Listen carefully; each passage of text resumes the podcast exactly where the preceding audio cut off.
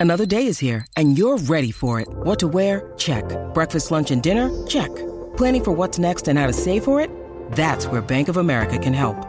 For your financial to-dos, Bank of America has experts ready to help get you closer to your goals. Get started at one of our local financial centers or 24-7 in our mobile banking app. Find a location near you at bankofamerica.com slash talk to us. What would you like the power to do? Mobile banking requires downloading the app and is only available for select devices. Message and data rates may apply. Bank of America and a member FDIC. What's going on, guys? Welcome to the Backpacking Podcast. You gotta love when uh, technology decides it hates you, and you you get up to go do something that you think is gonna be just a really nice thing to do, because Jeremiah, we care about people, right? We do. We do. We care about people, and so it's it's it's sad when Jeremiah is better with technology tonight than I am. Dude, I have to tell you, um, I love Rode products. I have two Rode mics, two Rode Pod mics. I have uh, a Rode microphone that I use on my camera whenever I'm out on trail, a little shotgun point and shoot. You know what I'm talking about, right? Oh yeah. Oh yeah. And I have a Rodecaster, which is basically an audio board that you can hook in like four mics. It's got a soundboard on it. You can adjust everything, run headphones and everything. Well, and Jeremiah, let me ask you this: Yes. How many of those Rodecasters have you had now? This is my third Rodecaster, and I, I would Rode. You make great stuff, okay, but your Rodecaster sucks. Let's just be honest. I think there's a And- reason they came out with a two, and we may need to invest in those in the next year. I don't know, man. I'm going to advocate for anybody that is going to use that product. Probably buy the uh, the new iteration. Yes, thereof. yes. I mean, I'm not even kidding you. We uh, we started the show, and I walked out to go grab something, and when I came back, there was no sound. Yeah, It- it, it was just the happens. But ever, so- the show must go on. I see a lot of comments over. Here. They are coming out like here. crazy. Look at this right here. Let's see if we can get this to show up for you there. The Uh, there's some forward says the Pizza Ninja hair is the best hair in Kentucky. Are we talking about Jeremiah's hair? Oh, I hope they're. Oh, look at the look, Pizza Ninja's comment before that. Jeremiah is giving off a Teen Wolf two type vibe. Oh, You there know- it is, right there. There it is. I mean, it's, he's kind of right, man. Yeah. I mean, I'll- I like that. let me though. say something here. Let me say something here about Teen Wolf. All right. There is this substitute teacher at my school. Absolutely love her to death, but uh, we call her Teen Wolf because she looks just like Teen Wolf. You think? Okay, hold up, hold up. You, you you've been calling a woman Teen Wolf. bro? She looks just like her. D- I mean, you're, she you're looks not. just Are like you him. listening to what you're saying right now? Yeah, You're calling a woman Teen Wolf. only behind her back, never to her face. does that make it? Does that make it better? You realize you just went national with that. Uh, well, we'll see how far the reach is of this podcast, won't we? I think I'll still have a paycheck. I think I'll still have a paycheck here in about a week. Well, let's go from that into tonight's sponsor, who uh, we are huge fans of, and that's Outdoor Vitals. Uh, if you guys notice, we're both wearing Outdoor Vitals jackets right now. Uh, currently, I'm wearing the Vario jacket. This is literally my favorite insulated jacket right now. Um, I've worn it on four trips now. Four trips. Use it for a week, a couple weeks ago, and uh, I am loving it, man. It's a great, great jacket. Hey, big thank you to Rusty for the super chat. But I don't like that Oh, M that's Go what's. Blue stuff, man. You're gonna have to worry about that. That's that, man. That's a no go, bro. I don't know what you're doing there. Well, John is wrong. Uh, I'm not wearing a, a Outdoor Vitals jacket. This is their Ventus, Ventus. hoodie. Ventus hoodie. Notice the vents on the side. If you're watching on Ooh, YouTube, ooh. this is like a. Oh, you got the vents too. Oh, These yeah. are active layers. So if you're going to be backpacking and you want to wear your jacket, you have the vents on there. But it's not just limited to the articles of clothing that we're wearing. Uh, our guest tonight, I'm sure we'll get into it because uh, he he released a video and he started his journey. We'll get more into that later, but he used one of their backpacks, and uh, it is my favorite 45 liter backpack. I think he had the 60, but the Shadow Light 45. Yeah, it's a good, Very interesting stuff, design man. with the double mesh on the front. So yeah, Outdoor Vitals. I mean, you are a Shadow Light member, I believe. Yeah, I mean, not a Shadow Light member, not a a, Shadowlight uh, member. I'm a Live Ultralight no. member. Yes. Live Ultralight, but you have a Shadow Light. Dude, I've got the Shadow Light, and I've got a lot of Outdoor Vitals gear. I realized the other day, like, it used to be that uh, Outdoor Research was like most of Mhm. my stuff, but I have so much Outdoor Vital stuff right now. It's kind of ridiculous, and it's not just because they give us stuff for the show. This is like stuff I've bought with my own money. Like, I have a ton of Yeah. their stuff. Well, Uh, there's a perk there whenever you're a member. And Ben Jeremiah McMillan says just- Jeremiah just went full time on YouTube before our very eyes. I hope you don't get fired, man. I think I'll be okay. I think uh, my boss would maybe think it's funny. Maybe not. it's all good. But hey, you know, thank you to Outdoor Vitals. Thank you for sponsoring this video. You guys have been so great to the show, and uh, we appreciate you guys. Thank you for sponsoring this episode. And it's time, Jeremiah, to bring in the guest of the night. oh yes, I alluded to him just a second ago. He uh interesting track he was on, man. I And- can't wait to talk to him about it. You know, with that said, Uh-huh. I think we need to show a little something, something from Jesse, if that's okay with you. Oh. Yeah. Let's do this. See what you got. This is the Great Divide Trail.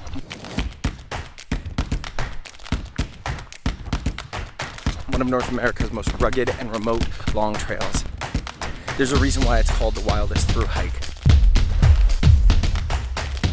It will challenge you and push you to your limits, and then demand more. I'm freaking trying. I don't want to give up. Don't get me wrong, it's also beautiful and pristine, and the experiences along the way are well worth the journey. Anyone who's wanting to take on this challenge must ask themselves Are you even able to do it? Do you have what it takes? Do I have what it takes?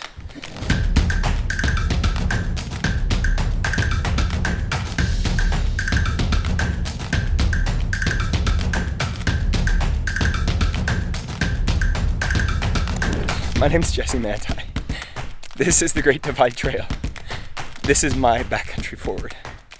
Keep moving forward. How about that? How about Wow. that, dude? That is a great trailer, dude. That is Yeah, an it's a good teaser. absolutely great trailer. We are so glad to have Jesse Manntai on here with us from Backcountry Forward. What's it like, Jesse, watching that? And, and I memories it brings honestly.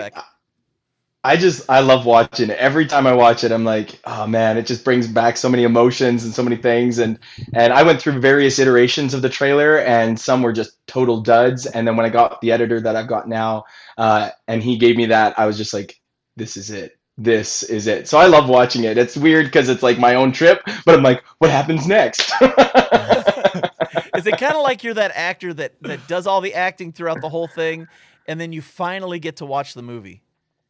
Yeah, and then also I'm also like jumping behind the like production company and like editing or producing. So it's like the actor who jumps behind the camera and like films the shot, but then also sits down with the editor to be like, okay, let's make it look work like this. So it's it's a whole different side of things.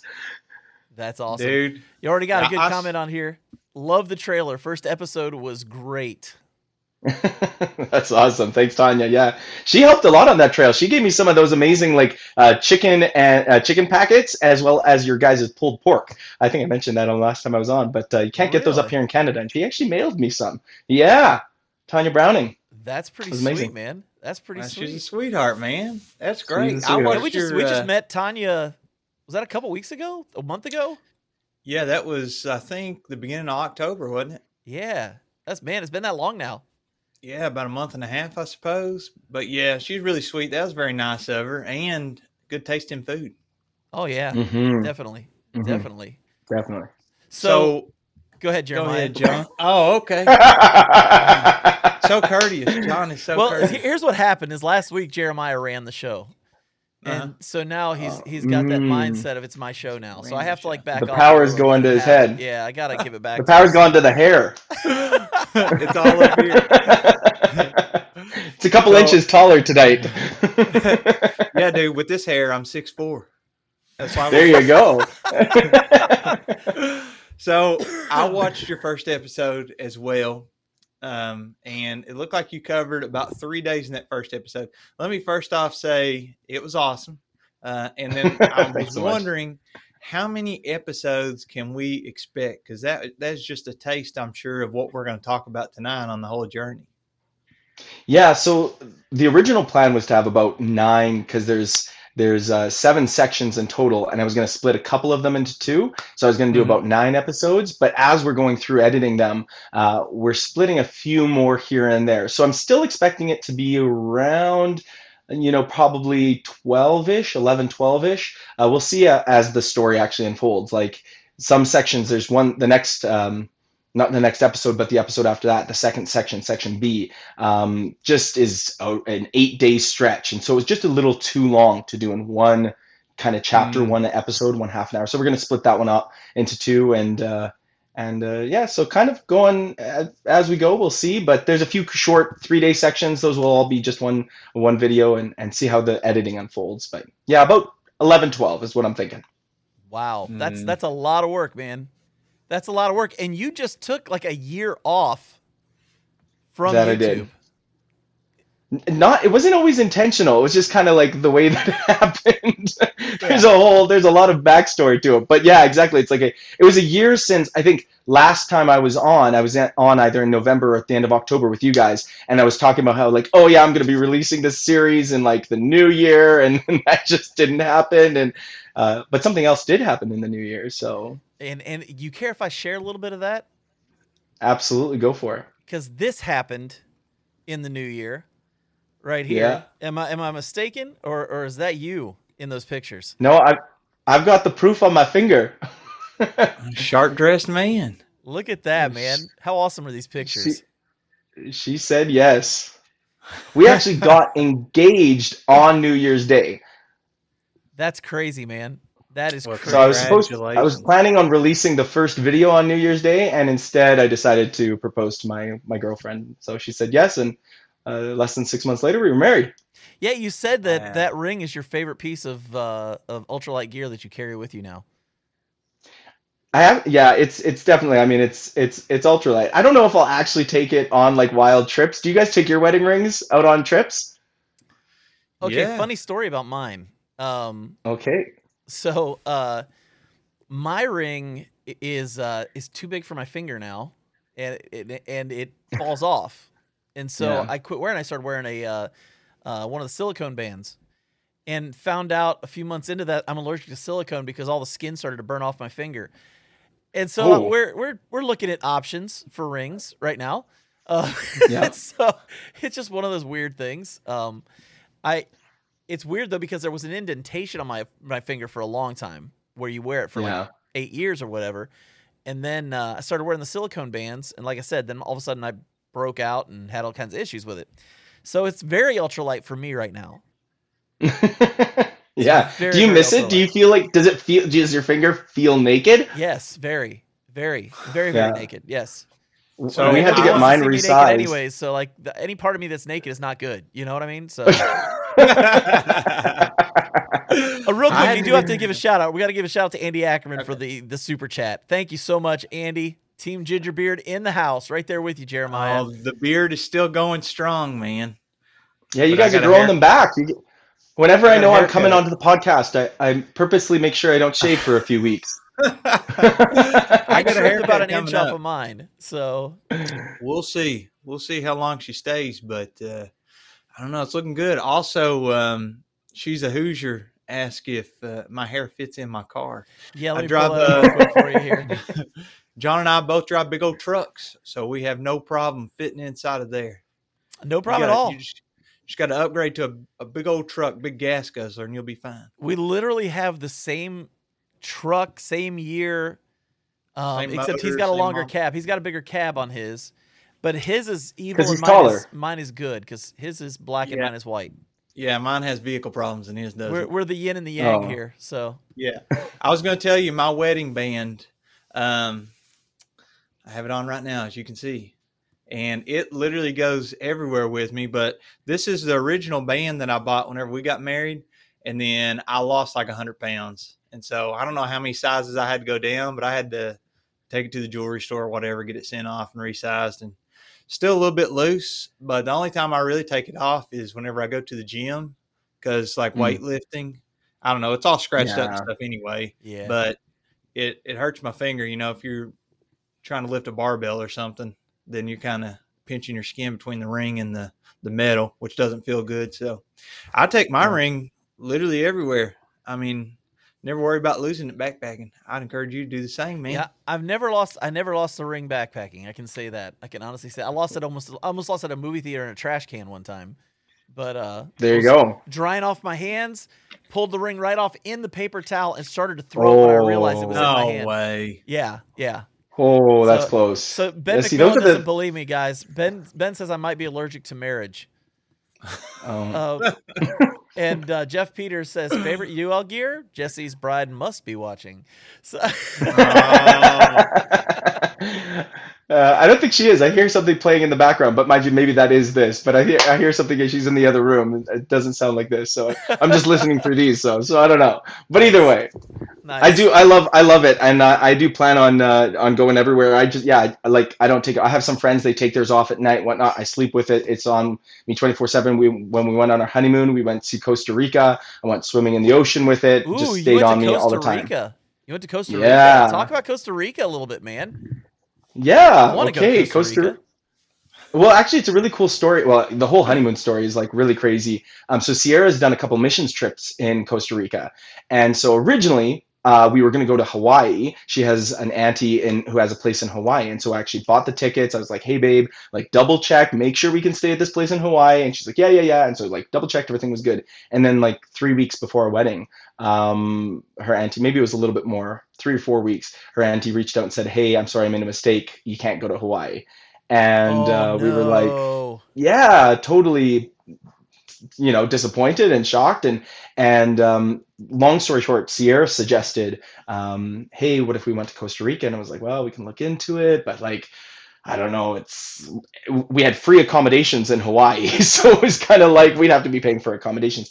Anyways, um, totally random. Like basically within that same weekend, a couple from our church reached out and just said, "Hey, we have a timeshare, and it just so happens like doesn't know anything. We have a timeshare. They have locations all over the world. Uh, do you want our timeshare for your honeymoon?" And I was like, "We just lost our honeymoon plans, so yes." And they were like, I asked them, I was like, "By any chance, is there one in Costa Rica?" And she messaged me the next day, and she's like, "They just opened an availability spot for Costa Rica. It was booked up. I had checked yesterday, but Oh, now wow. today there's it's booked up." So Sierra got to go to Costa Rica again, which was really special for her because she'd done missions trips, and and that was my first time ever going. It was beautiful, just just phenomenal. The the tropical. We got to see these red macaws flying all over the place. It was just gorgeous.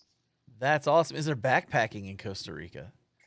Or is Uh, I'm safe sure that they're- backpacking in Costa Rica? I guess is the better question. it's like ecotourism is their whole thing. So I'm sure there's people who do backpacking. We got to go on a couple of hikes. We did one where you go got to go up like 10 waterfalls and they like splash into these pools and you can jump into the pools and uh, from the waterfall which was just wild i may have tripped and fallen on the second waterfall platform and tumbled into the waterfall which like terrified sierra as she was watching from below and that was the end of that hike so That's awesome. That's awesome. So yeah it Tan- was it was phenomenal Tangent Trail said, "Lost my wedding band backpacking in Bend.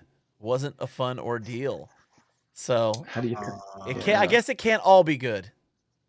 So How I want to know how you lost it. Tangent. yeah, that's that's sad, man. I would hate that. Yeah, that would be rough. awful. Of course, then you've got That then you've kinda got Ginger Gnome who says, "Never get married, never have to worry about losing anything." Sarah. John, Man, I lost so many you- things before I got married. John, did I tell you about um, whenever we were in Guatemala and that guy's wedding band? Yeah, you can tell Jesse though; he'd love to hear it. Okay. Mhm. I'll, I'll make it quick. We were uh, on a mission trip in Guatemala, and uh, one of the other like youth counselors, he his wife, she was a nurse practitioner. He is a teacher, Mhm. and they she said that she had bought him like three or four wedding bands, and she was tired of spending money on these expensive wedding bands. So she bought him like the cheapest one. You know, it's still gold, but it's like cheap metal, so it's very hard. And then he slipped and fell when we were there. We were at like this coffee ground plantation or something like that. And um, he hit his elbow and chipped a bone, and his hand was swelled up. and we were trying to cut the wedding band off instead of sending him to a hospital in Guatemala City, and could not cut it because uh, she had cheaped out on the wedding band. Ooh. Yeah, but I So don't what- blame her. That's rough. If you're What did, if you're what did you have to do? What's that? He just ended with a dot dot dot. Like what happened? did you have to cut off his finger? he had to go to the hospital. We have you seen? Oh, okay. Did you do the thing with like, the uh, string? That's what I was about to say. Have you Oh, seen where you yeah. like wrap Yeah. the string around your finger and stick it under the band and then try to unwind Yeah, the- it? yep. Well, that absolutely did not work whatsoever. We Yeah. couldn't cut it Oh, off. Yeah, really? We had to send him to the hospital. He done X-ray. Said he had a chip bone. He had a pretty severe concussion. It was pretty Yeah. bad, but he's okay. He's retired from teaching now. Successful retirement. He's moved on to a, a third career, so he's fine. It's probably, it's probably not as a hand model. Is my No, guess. no, I don't think he's a model of any kind. okay, we okay. We promised we were going to talk about this tonight, and and uh, Devin's already going. Come on, boys, GDT, haha. So, uh, oh man, I just missed talking to you guys. It's good to get on here again. I know, Catch right? up. Right? Yeah. So, Jesse, let's talk about the GDT a little bit. Can you explain for people who don't know what the Great Divide Trail is, what that is, where it is, and uh, what the big deal is? Yeah, sure. First of all, the Great Divide Trail is in Canada. It starts where the Continental Divide Trail, the CDT, ends right at the US border, and then it just continues up the Continental Divide, which is called the Great Divide up here in Canada, and continues through the Canadian Rockies. It covers a few different national parks, but then mostly it covers some just untouched wilderness pristine areas along this beautiful trail that go crosses the Alberta and BC border. Uh, I think it's some like 39 times or something like that. Um, and it's it's shorter than the Continental Divide Trail. Um, so I usually refer to it as like the younger, younger, gnarly younger sister of the Continental Divide Trail. Uh, so it's a it's 750 miles, uh, 120 kilometers, and usually can get it done in anywhere from 45 to 50 days. Justin Outdoors did it as well, and he did it I think in 36 days. So if you really push, you can get it. Um, and I did it in, in 51 days. So That's that's a that's a rough trail, man. I've Yeah, watched a lot of videos, and that is not an easy trail. And uh, people talk about bears and stuff in the U.S., but uh, the Great Divide Trail, from what I've heard, has more bear activity than any trail down here in the states. Is that true? Oh yeah, no, it's uh, like I I'm kind of bummed out I didn't get a ton of bear encounters, but like I know people who were like talking like they'll literally just nonchalantly be like, "Oh, that was the eighth bear that I saw today," and just like keep walking and uh and yeah, you you just see them everywhere. I saw a total of well, I saw a total of 3 and I had like two kind of close bear encounters uh, with two that were just off the trail, but I couldn't see them, but I could hear them and I know that they were there because of their scat. Yeah. Mm, So Platinum we're we're talking. week, What's that? John, how many times did Platinum last week say that she saw a bear? Did she say on- fourteen? It was in the teens. I thought it was that was on the times. AT, Jesse. Crazy. Wow. Yeah, but those are black bears. Those are like Yeah. just overgrown puppy dogs that are scared of you. So, like the bears we're talking about on the Great Divide Trail are not these little tiny black bears. Can you, Grizzlies can you are pretty wild. Yeah, I was, gonna, I was gonna say you want to explain what bears are on the Great Divide Trail compared to other places. Yeah, no, I mean like, you know, just grizzlies. They're just huge and they're they're just not and, like I shouldn't say that they're not afraid of humans. Like and like any wild animals, like generally speaking, if they're given the option, they'll prefer to avoid you uh, than have an encounter. But yeah, they're they're big. They're the they're the apex predator of the Canadian Rockies without a shadow of a doubt, right? So you're you're uh, you're going up against a pretty big bear. I mean, I've seen black bears and, and grizzly bears, um, and yeah, the grizzlies. Just when you see a big one, it's it's wild. There's one. Uh, he's actually in Banff. He's called what is he called? The Boss, and he's been hit by a train. He's he's responsible for ninety percent of the bear population that currently lives in the park. So he's just like the alpha male. Uh, So he's just he's killed other bears. He's gotten in multiple fights. He's been shot and survived. It's just crazy. So yeah, they're they're wild. Oh yeah, people are commenting right now. Here's here's one of my favorite ones. Let me see. Let me see if I can put this up here. Just grizzlies, no big deal. That's crazy. Um, here's the Justin got a grizzly to come after him. Had to use the spray. Uh, another person commented on Justin's encounter was crazy. I'm sure you were not jealous at all of those two encounters, were you? Well, honestly, uh, no, I don't think I was Yeah, jealous. I don't think you'd like jealous. yes, you want to see a bear, but I always like as I was even thinking, I was like, I want to see a bear, but I want a safe distance, which I'm really happy with the encounters that I had. But I remember uh, me and Justin were Garmin in reaching back and forth, and so he actually messaged me like when that happened, and he's like, dude just got charged by a bear just and so like i was kind of talking him through that he was talking with me and where he was going because he was planning on camping right where he got charged um, Oh, wow. and had to yeah and and had to push on further and uh, he was, it was he was shaking. Like it's it's one of those moments where you're like that was real and it it's it was right there. Which is crazy because i was there just like 10 days earlier and um, maybe a few more i don't know a few weeks earlier. And uh, and yeah it's crazy to think about being like man i was right there where he got he got charged. That's nuts, man. yeah. Do you had a clip in your um your first episode about the bear activity and like the uh, bear the bear cages or the bear boxes where you're supposed to put your food and it said like on there this is not for garbage like this is food only. And then you had like a little clip on there of a bear you were talking about a bear that figured out how to get the pin out and open up these these boxes. So yeah. I didn't know who recorded that um, clip and how did you get that?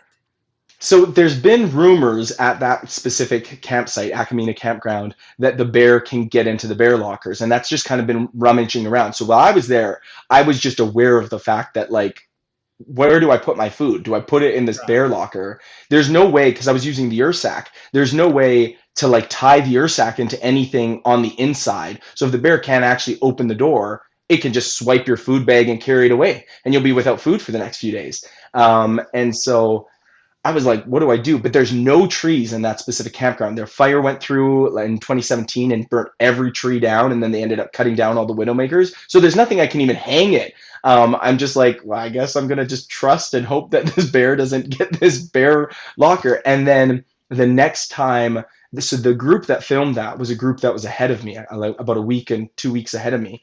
And the next time I got into town, I was checking the Facebook group, and she had um, I can't remember her name, uh, Sarah, Instagram, Sarah Cat. Uh, I can't remember her handle, but anyways, um, Sarah, she had posted that on the Facebook group, and I was like, oh my goodness, like it's it, those rumors just became real. Like it actually just will swipe up the pin and then stick its hand, unlock it, pull it open, and steal whatever's inside.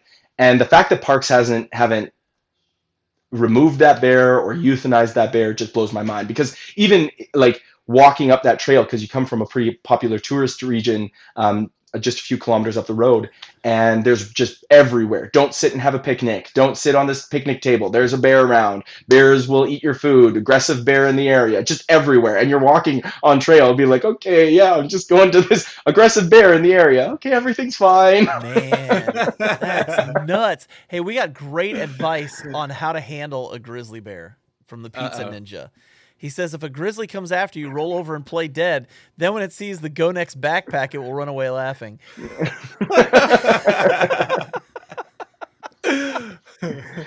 they'll see that and think wait chinese food i don't want i don't want chinese food That's fantastic. yeah no Well, so thought- it's, it's That was a perfect edit there, man, on that video and you talking about the bear. And I just, I just couldn't help but wondering. But that worked out perfectly for you on getting that video, man.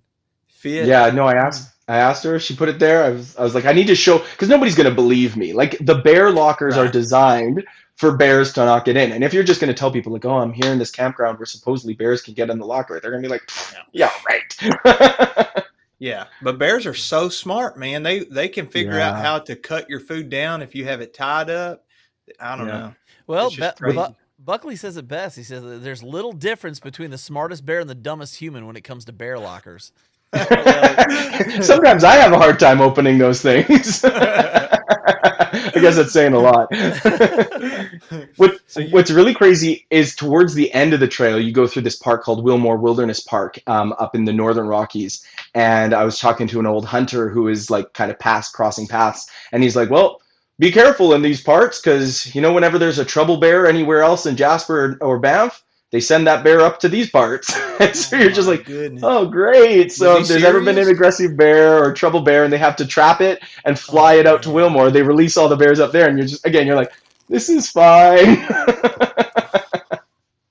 But no, I mean honestly, at the same time, I don't want to like stoke too much fear because I really do believe that like grizzlies and black bears, they're like the bumblebees of the of the woods generally speaking, they're minding their own business. They want to eat their food, they want to do their thing. And as long as you don't run up and swat one, or you don't step on its hive, or step on its kill, you're general or get in between it and its its babies, you're usually fine. Like I've literally been probably, I uh, got to always transfer, like what, 300 feet, not even, probably less than 300 feet away from a couple of, of grizzlies. There's two grizzlies, and uh, they were coming down an embankment. This wasn't on the GDT. This was on a different backpacking drop. They were coming down an embankment, and in the moment that it took me to just see them running down this embankment and stop, they had already seen me reared up and ran back up the embankment. Like they're so fast, and they just they right away saw me, and I was like, "Whoa!" And they looked at me, and they're like, "We're gone," and they just ditched out of there asap. And of course, wow. I was super sketched, but you know, like super they generally thankful. want to stay out of your way. Super thankful. Yeah, I was thankful. yes. I, actually, the one the the bear encounter that I had is okay. This is a little bit of a funny story because it's exactly what I wanted. Like I was literally praying. I was like, Lord, I want to see a grizzly. I want to see it at a safe distance. I want this. And so I'm actually up high in the alpine. So there's no trees, no brush, nothing. And I'm filming. Um, actually filming. I think it's a Ventus review or like a, a, a little Ventus call out um, of the Ventus. And I'm filming, and all of a sudden I'm like walking, and I lift my head up, and there's two grizzlies coming right up towards me. Probably, you know, yeah, probably again 100 meters away. And they look up, that we both lock eyes at the same time, and they're like, huh. And the, so they start going the other direction down the hill and take this wide berth. But because there's no trees, I just watch them walk all the way in front of me. And then they go up and over this little hill and the trail that i'm on continues over that hill and i just hear this scream blood curdling scream from the distance and I, I, don't know what happened but nothing nobody got hurt but i just hear this blood curdling scream and then like 30 seconds later the grizzly bear comes back over the hill towards me and it's like this guy's way chiller. We're gonna go this way and he walks up behind me. So i got this full 360 degree walk around with these two grizzlies walked in front of me all the way around me and then up and over a mountain pass. It was just wild Oh man, that's crazy. That is crazy. But the lady screaming was was the funniest thing because she was really far away, so she probably just saw them and freaked out. But it was like I could just hear this scream echo through the mountain, ah! and then like 30 seconds later, these two grizzlies bumbling back towards me. Have you seen the video of that guy fighting off the black bear? Oh, on the mountain. Have you seen side. that? Oh, yeah, yeah like kicking him down the, the yeah. cliff. Yeah, the yes. one that you just with you and um and um Mr. Backpacking is hiking, sir. Jason back, sir hiking. Jason backpacking, sir. oh, you love that, Mr. Backpacking with Jason, sir. Yeah. There we go. Okay. Yeah, got put some respect on it. That was yeah, crazy. Dude. That that was insane. I can't imagine, dude. Somebody oh, just made a comment and it made me think of Jason. Said if I had a close encounter with a grizzly, I'd have to grab my wag bag. You're not wrong. You're not wrong. So Jesse, Jesse, I gotta know. Yes. It, and you don't have to give it up if, if you're if you're gonna be talking about this later on in one of your videos, but in the video, it looked like you there was a point where you were ready to give up, like you were really fighting it. What was yeah. going on at the time? What was going through your head? What was what was because it's I know it's a tough trail, but what got you to that point? So, to uh, I guess a spoiler alert, I'm working on episode two coming out here ASAP. Um, I'm just finishing up a few things, and, and uh, I was hoping to have it out actually today, but I had to finish up a few things with my editor, and and I was delayed in talking to him. Anyways, and so that title of that uh, episode two is already off trail uh, but not the way that you expect. And and so that drama kind of plays out. Um, but yeah, I think one of the things that's really hard for people to wrap their heads around when you're starting something like this is the emotional side of starting a trail and facing your fears and and taking on this challenge and that was something that was like i always I knew that I was doing this, but it was like it wasn't until I was on the trail that it was real. And then when all the little things started adding up, that's when it really hits you emotionally of like I already was doubting whether or not I can do this. And then I'm having gear issues. And then I'm I'm not doing as well as I thought I was going to do. And my backpack's breaking. And so at that moment, uh, I was kind of at the point of no return when when I was dealing with my broken backpack, and I made it worse because I was like shoving into the backpack to try to like fix it and then that got stuck and so i couldn't put my frame back in and i'm hauling like 40 pounds so i don't want to go frameless and uh, and i remember being like okay is this the moment where i back out? Because i was just about five kilometers away from a road that i knew i could hitchhike into town and then hitchhike basically up to the next town and miss that entire section and i was honestly sitting there and with the great divide trail it's permitted but it's permitted by night so you can't miss a day. You have like no grace if you fall a day behind uh, your itinerary. So it was like my risk was I either like back out and have to skip this entire section or I have to push on. Wow. And that was kind of the moment of like, what have I gotten myself into? Do I actually have what this ta- what it takes to do this?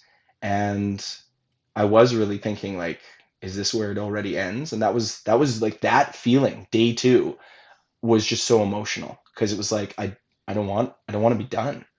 And uh, that emotion kind of played out for the rest of the next couple of days as well. It got a little bit better and then took a turn for the worse. And fortunately, I can say things ended well, but uh, it was it was rough in the in the middle. That's got to be intimidating when you're planning this trip. It has to be intimidating just for the simple fact that you don't get like you said if you can't just pull a zero because your body hurts or because you're tired. You just have to plug through the whole time or else plan your zero Yeah. days. Yeah, and that's what you do. You plan some Yeah. zero days. So when you get to a town, you plan a few uh, a zero day. But yeah, it's it's you know you have if you if you're short a day, you got to make it up the next day. I mean, there is some like unofficial grace of like people who will just um, uh, what's it called stealth te- stealth camp the whole time, but that's that's technically illegal in most of the parks. And there's a few sections that aren't under as strict of a permit, so you could technically be a little bit more flexible for a few days. But at the end, it's like I have to get from point A to point B in four days, and if I'm not at point B in four days, I miss my permit, and if I get caught, I'm getting fined. And uh, and so yeah, you just push through pain. There's a like an, a, a lady who had done the trail three times. She's retired. She's an older lady, um, but tons of tons of vibrancy and tons of spunk. And she, I was complaining to her one day as I passed her on a trail, and she's like, "Oh, Jesse, just do what I do. You just hike when it hurts." That's great. That's great. Okay, got an awesome comment here from Unlikely Hiker. This is great. It says, I've never done a long trail, but I have done attempted some very difficult hikes. It can be a struggle to stay out of your own head when things keep going wrong. I cannot imagine. Yeah. Um, yeah, I- I've I've had those days. I mean, I think I think we all have where you get out there Mhm. and you just get to this one point and something inside you says, I hate this so much right now that I, I don't want to do this anymore. Jeremiah, did you deal with that on the long trail? Uh, well, whenever I got like my overuse injury, I definitely did, and mm. like I was, I don't remember how many days in, but like for an entire day, I was just walking through forty degree freezing rain, and I was like, if every day's Yeah. like this, I don't think I can finish this trail. You know, if I got to do a week of this, Yep. that'd be tough. Yep. Like Yeah. Tanya Browning says, knowing the bailout options is necessary, but can be our enemy as well, especially when we're hiking. alone." Yeah. That's a great mm-hmm. comment because That's- you get that's inside it. your own head. You get inside your own head and, and you're hiking this trail and you know there's an out. It's so easy to just bail. It's so Yeah. easy to bail. Have you guys ever watched the show Alone? Oh yeah. Yeah. Oh I yeah. can't Yeah, I love that show. But one of the things that I, I, I do pr- whenever I watch it is like you can almost tell who's about to drop out by the moment they mention their family. Oh, the yeah. moment they start Mhm. talking about how much they miss their family is the moment I'm like, oh, you're gone ne- next episode, man. You can't, you, you can't do it.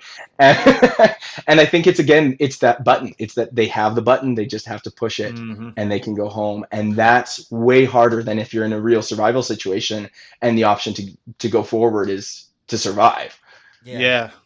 People Yeah. people so well hold on let me ask y'all a second uh, uh question real quick how fake is the show alone how fake is it I don't think zero It's fake. zero fake I don't think or it's 10 fake. fake. I don't think it's fake. so zero aspects about it are fake The uh, the Shill brothers actually interviewed a guy that was on the show, and one of the They things it that he talked about at the during the show was afterwards they they have to put them in a place where they can decompress Uh-huh. and Yeah. and and get away from that being feral basically because Mhm. their last however long they've been out there they've become like animals they've got heightened senses all they care about is providing for themselves finding food finding shelter um, eating at restaurants is difficult because they just want to grab everything and Mhm. shove it in their mouth because they're Mhm. afraid they won't have food the next day and it, their mindset is just completely flipped while they're out there and uh, yeah i mean i'm sure there's some stuff that may be dramatized by the uh, by the production team but from what I've seen for the people that have been interviewed that are on it, it's pretty legit. It's real. Even even the interactions they do have with people, which I've actually heard one guy talk about how that was really hard because they come to weigh you to make sure your vitals are okay, but they will not talk to you.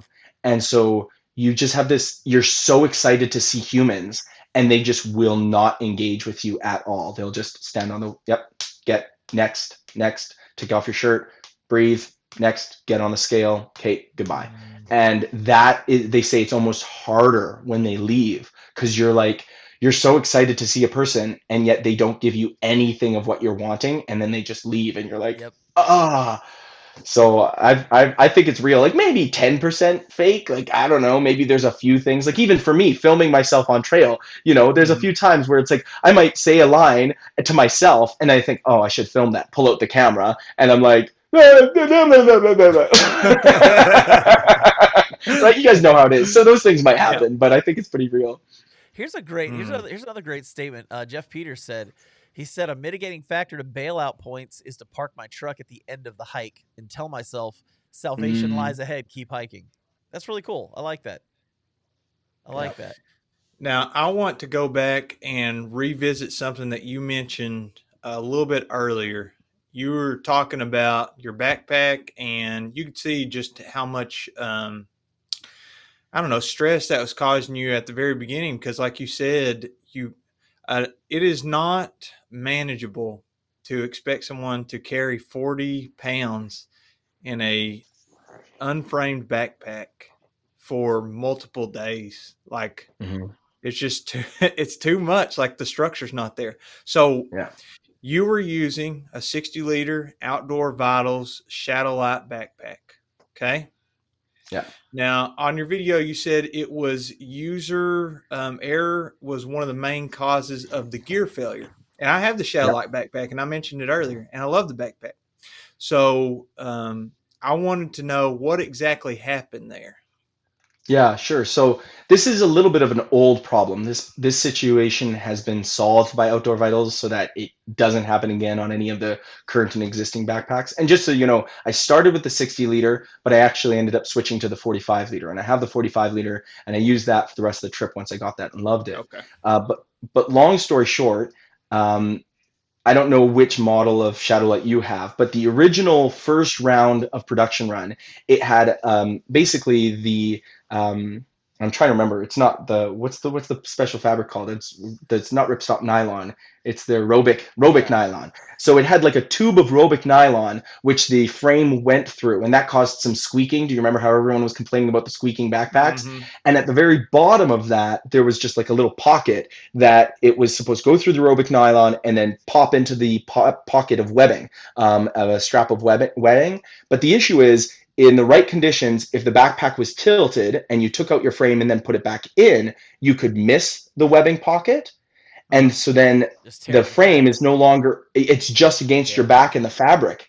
And so now they had warned me about this and they had said hey just as a heads up when you're taking out your frame because i told them like i'm taking this frame apart. I'm looking at every aspect of this backpack because i want to make sure this is the backpack that i want to use. And um and so they said okay that's fine. Take it up apart test it. We think you're going to love testing it. But when you put it back together make sure you get that pocket.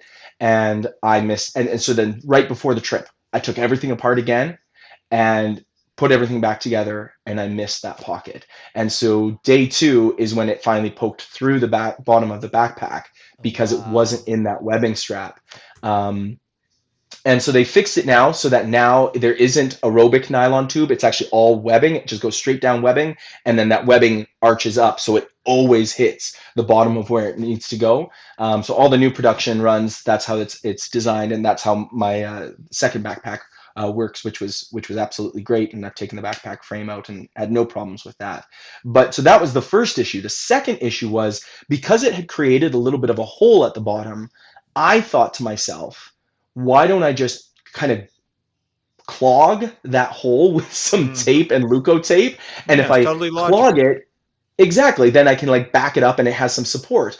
And except for the fact that as I was shoving it down that Robic nylon tube, it got like a little the not the the Leuko tape started rolling in on itself, so it got stuck. Oh, So when I Oh. pulled it out about three quarters down, or no, one quarter down, there was just this wad of like immovable tape that I actually ended up having to cut the seam of my backpack to get um, the the tape out. So that's why I was so distraught because I was like, not only is it day two and do I have a hole in the bottom of my backpack, it's day two and I can't get my frame back into my backpack and I have to cut my backpack open on day two of the Great Divide Trail and somehow try to remove this this uh, tape and how is that going to affect the structure of the back how is that going to affect the next few days is that going to make things work am i even going to be able to fix this um, and uh, yeah Hmm. long And story short i don't fix it You're using a razor blade. It looked like you had some kind of device that would hold your razor blade. I I don't know if you got that 3D printed. I had a little design that was sent to me that was 3D Mhm. printed. It's kind of like a razor blade holder. You can kind of flip it around, but yours almost looked like a pocket knife with it's like a pseudo pocket knife. It wasn't really a pocket knife. And I at the time I was watching the video and I was like, I bet this guy regrets not having a multi tool, which I never bring with me. if you had that at the Yeah. time, you'd be like, gosh.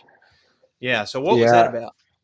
So the the the little razor blade was uh, Mhm. Litesmith uh, Litesmith sells just a flip it's exactly that it's a razor blade that just flips into a cover um, so it's it's a razor blade and cover all in one and i love that thing i've seen the ones that have a little like sheath like you're talking about a 3d printed sheath but i love i love this one because it's fully um, secure and i know that the sheath ones like you can i think you can take out the razor blade flip it around and then it's protected but you always have like if you need something like if you're in a first aid emergency and you need that blade immediately you don't want to have to pull it out flip it around, clip it back in. This one you just flip it out and it's it's good to go. Um, and yeah, I can't remember the second part of your question. What was the second part? No, that was it. I was just curious what that was about. I I always try to bring a pocket knife with me, but uh, I know a lot of people they, you know, when you're doing such a long trip, you're trying to shed as much weight as possible. Yeah. And my pocket knife is fairly heavy, even like the little ones compared to just a razor blade.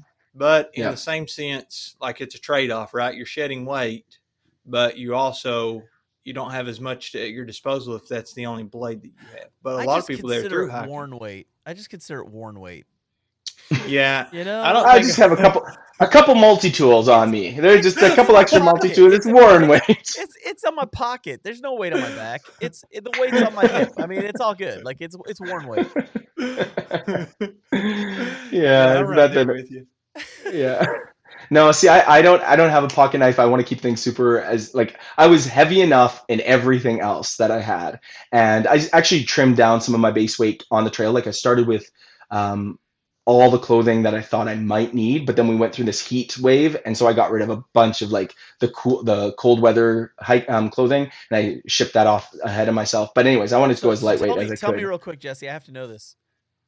What is warm weather hiking in Canada? Okay, no, this is legit. Okay, That's- maybe not quite as hot as you. I'm dead serious about this.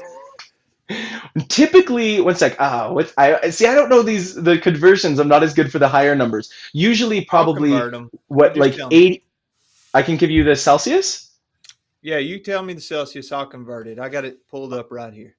Okay, so typically hot weather in Canada is like 30 to 32 degrees Celsius. That's typically hot. I think that's like 85. That's hot. That's legit. That is hot. 86 degrees Fahrenheit, Okay, 30 degrees okay, but- Celsius. When I was starting the GDT, we were going through one of the hottest heat waves in history in Canada, and it got to 39 degrees, um, not including the humidex, which That's over is 90. One, a 102.2 degrees Fahrenheit. Wow. 102.2. What miles and what elevation were you pulling in that temperature? So day two, what you actually saw in that video, um, I'm hiking through uh, 28 kilometers. That's that that last day where I'm like, I don't know if I can do this. 28 kilometers and 1,400 meters of. El- oh yeah, sorry. Convert. 17.4 miles. 17.4 miles and then 1400 meters. So it's going to be like Like 3,500 Three- feet or something. 1400 meters is 0.87 miles. no, What is no, that- no, what is uh, that in feet? elevation. How many in feet? Almost Uh, a mile let me- up. So that's a lot. 45, 4,600 feet. So that's just under a mile. Miles It's 5,280. 102 degrees. Okay, Jesse, you are getting some serious street cred right It's now. Crazy, dude. 102 insane. degrees. I'd be in the lake. You hiked 17 miles in over 4,000 feet of elevation. Yeah, that was day two. It is, right there. and There it right there. that was the day my backpack broke, and I was just like, I, I can't do this. I think I'm gonna quit. Like I, I just I don't think. Um, Oh my god. oh no, sorry, that was day three. That was day two. I had just done half of that, and I was exhausted. Day two, I had just done half of that, and I knew day three I had to do twice as much as what I had done that day, which was those numbers that you just got, and so 70 miles and and 4,500 feet. Anyways, and I was Yeah. just like, how can I do this? I was exhausted today. My backpack is broken, and tomorrow is double what I did today. How on earth am I going to do this? So that's why that episode ends with me being like, today I did it. I did the Great Divide Trail. Like I, I pushed past. There was a campground. Like they had some people had seen me how exhausted I was. I was just wiped, and they're like, listen, man, like you could stay here with us. We got we got a tent pad. We don't need to all need it. You you can stay here. And I was like, no, I am getting to my destination. I'm hiking past this. I'm proving to myself because if I can't do today, I don't know if I can do the GDT. And so that was like a huge morale boost. Um, and then a couple of days later, um, oh man, I wish I had all the stats from each of those days. I had to do another, probably cl- close to s- probably 16 miles, and it was uh, even more elevation. Um, oh no, it was less. I think it was 1,100 meters, so that's like 3,300 feet. And um, That's the Yeah, Canadian brutal. Rockies, right? yeah, It's it's the Canadian Canadian Rockies? Rockies for you. Okay, Yeah. comments comments are coming in. I feel like I'm dying in anything hotter than 80 degrees. And uh, Jeff Peters just flat out says, I would have quit. I just would've quit. so, dang man, serious props for that. That's a that's impressive. Yeah, no, it was it was heat. I just see Jeff Peters. Yeah, heat exhaustion, stroke territory. And there was there was a couple of days where um, on one day there's a six mile section where there's no water, and you're just doing a water carry up and over these this mountain ridge crest. That's the next episode that's coming out, and I am just dying. It wasn't quite as hot by that point. It was probably nine in the 90s because I'm it was like mid 30s. Ju- just the 90s. Um, I mean, just the 90s. You know, that, that's that's Well- good weather to hike in. I'm actually really glad. I'm really glad you guys are, are saying this because I hear I feel like I was expecting you guys to be like ah 100 degrees that's Bro, nothing here in we- Kentucky it gets to like 120 you know or whatever No, it It never. gets hot down here. It's the humidity is the problem down here. Yeah. yeah Like, but man, 90 degrees is for real, dude. There's no joking with 90 degrees. And then and then and Salmon Outdoors just flat out said, you know, fighting off bears and moose the whole time. the Canada, eh? I mean, come on. Okay, so we have to ask something. It's about time. Yep. And we have to ask. the oh question. yeah Do you have a GDT poop story? I don't know if I have a really good GDT poop story but I do think I have some GDT wisdom Okay. Poop we'll take wisdom. Poop, wisdom. Oh, we'll take it. Bring on the poop wisdom. this is this is my proverb if uh, if you can from learning the GDT and it is a a wise man learns to dig his cat hole the night before That's Full good. stop. Make sure that finger gets in where you can Full see stop. it. That's good stuff. So seriously, you this is what I started learning because I don't know about everybody's different, but when I wake up, it's like I can make my cup of coffee, having my cup of coffee in my tent, and then like basically as soon as I'm like sitting up, full sitting up, my body's like now, like now, just go, like get out of the tent and go. And you're like trying to dig your hole, and your your your body's like no no no, I didn't mean dig a hole, I meant now. And so I had started, I started before I would go to bed, I would dig out a spot and I would mark it so I knew where it was around my camp.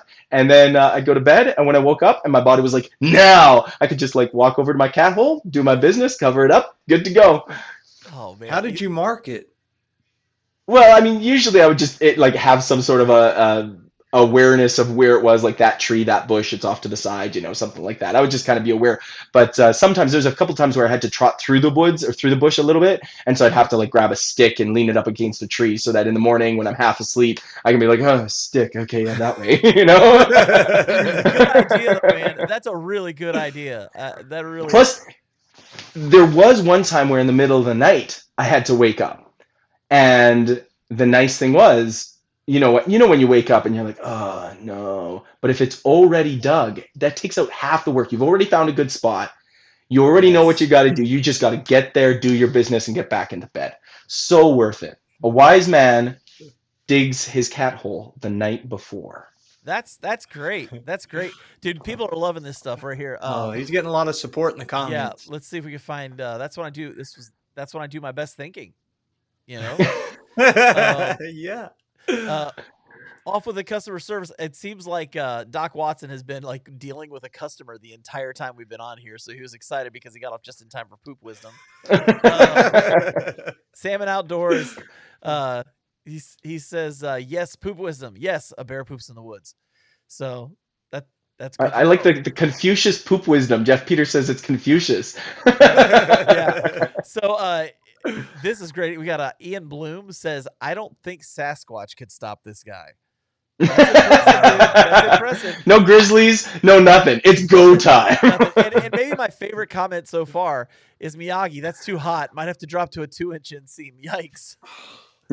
Miyagi, Miyagi with the. You know, I was shopping the other day for shorts, and they had like four inch inseam on there, and I was like, I cannot pull the trigger. Those on aren't that. shorts. Yeah, those are, Those are- that. That's a Those are- that's underwear. It's a belt. it's a bikini. it's a somebody somebody asked early on. Somebody asked if outdoor uh, outdoor vitals was creating a mankini or something like that. it's a four inch mankini from Outdoor Vitals. It's beautiful. It's beautiful. Oh, that's funny.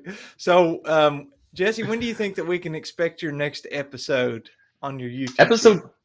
Episode two should be out i'm hoping tomorrow or wednesday. I'm actually like it will it will be ready tomorrow. It's ready tonight. Um but i'm trying to decide if i should do it uh, as a release on tuesday. I've never released videos on tuesdays but i've never really released videos for the past year so i don't know if it Yeah. matters. This week. or if i'll just yeah but it'll be out for sure this week. Um, my fiance was saying she's like you should just wait till the weekend and because the, the goal is it will be episodes will be every second week.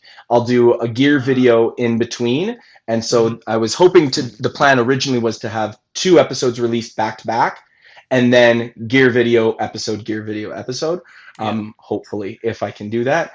But um now it looks like I didn't get it out this weekend so maybe I'll just release it this week. But either way it's coming out this week for sure.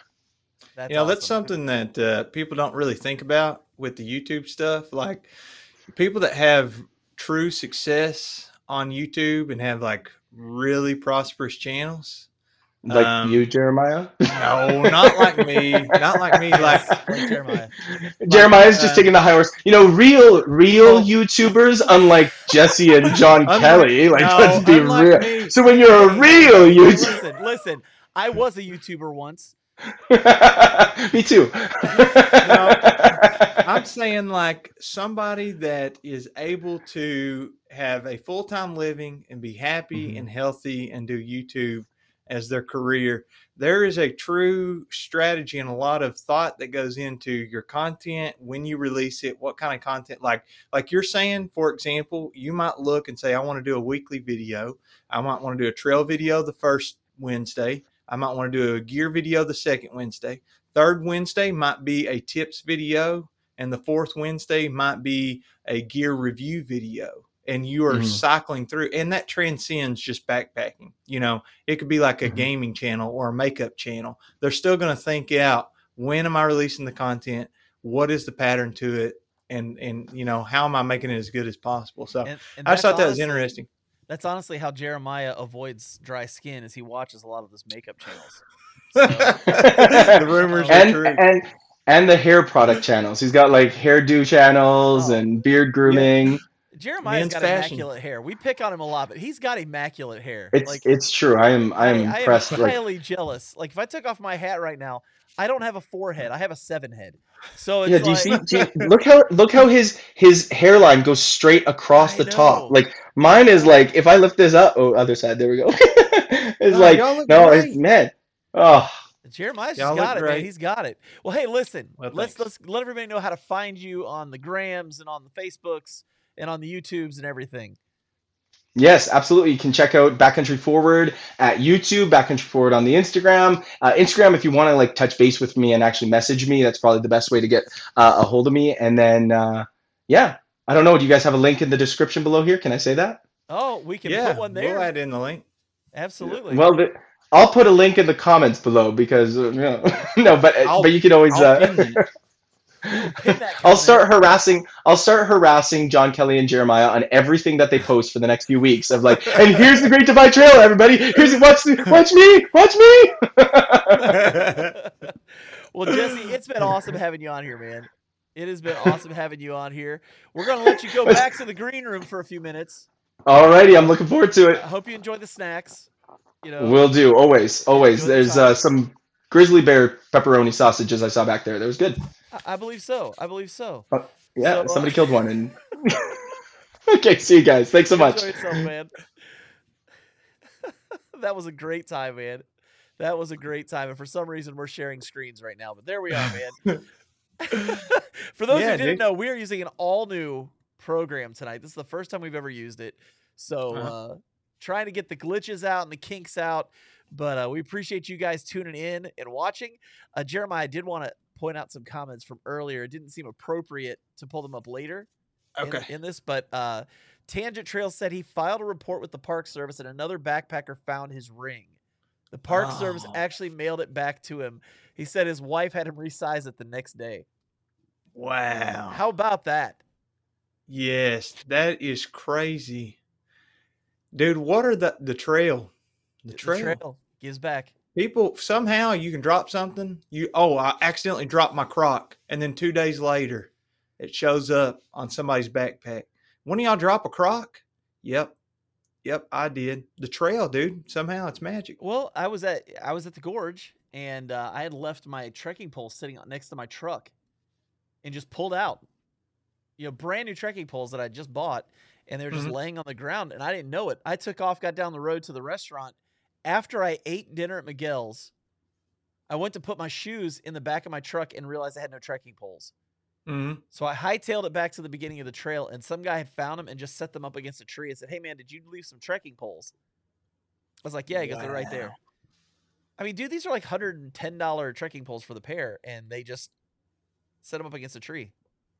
We're part of a good community, man. We are, dude. We're part of a very good community. And next week is the last live stream of this half of season five. Yeah, we'll we'll still have um, a podcast episode every Wednesday. They just won't be live on Monday nights at 8 p.m. Eastern Standard Time. So you'll have to. Uh, they'll be on YouTube. They'll be on Spotify, Apple, every Oh yeah, platform. everything, everything. So, But, and next yeah. week, and next week there are no guests. Next week, next week is Jeremiah and I. And Jeremiah, I have an idea for next week's episode, and we'll talk about it. But I have a special idea for next week's episode. okay, I'm looking forward to hearing it. So uh, I, think I think we could have some fun with that.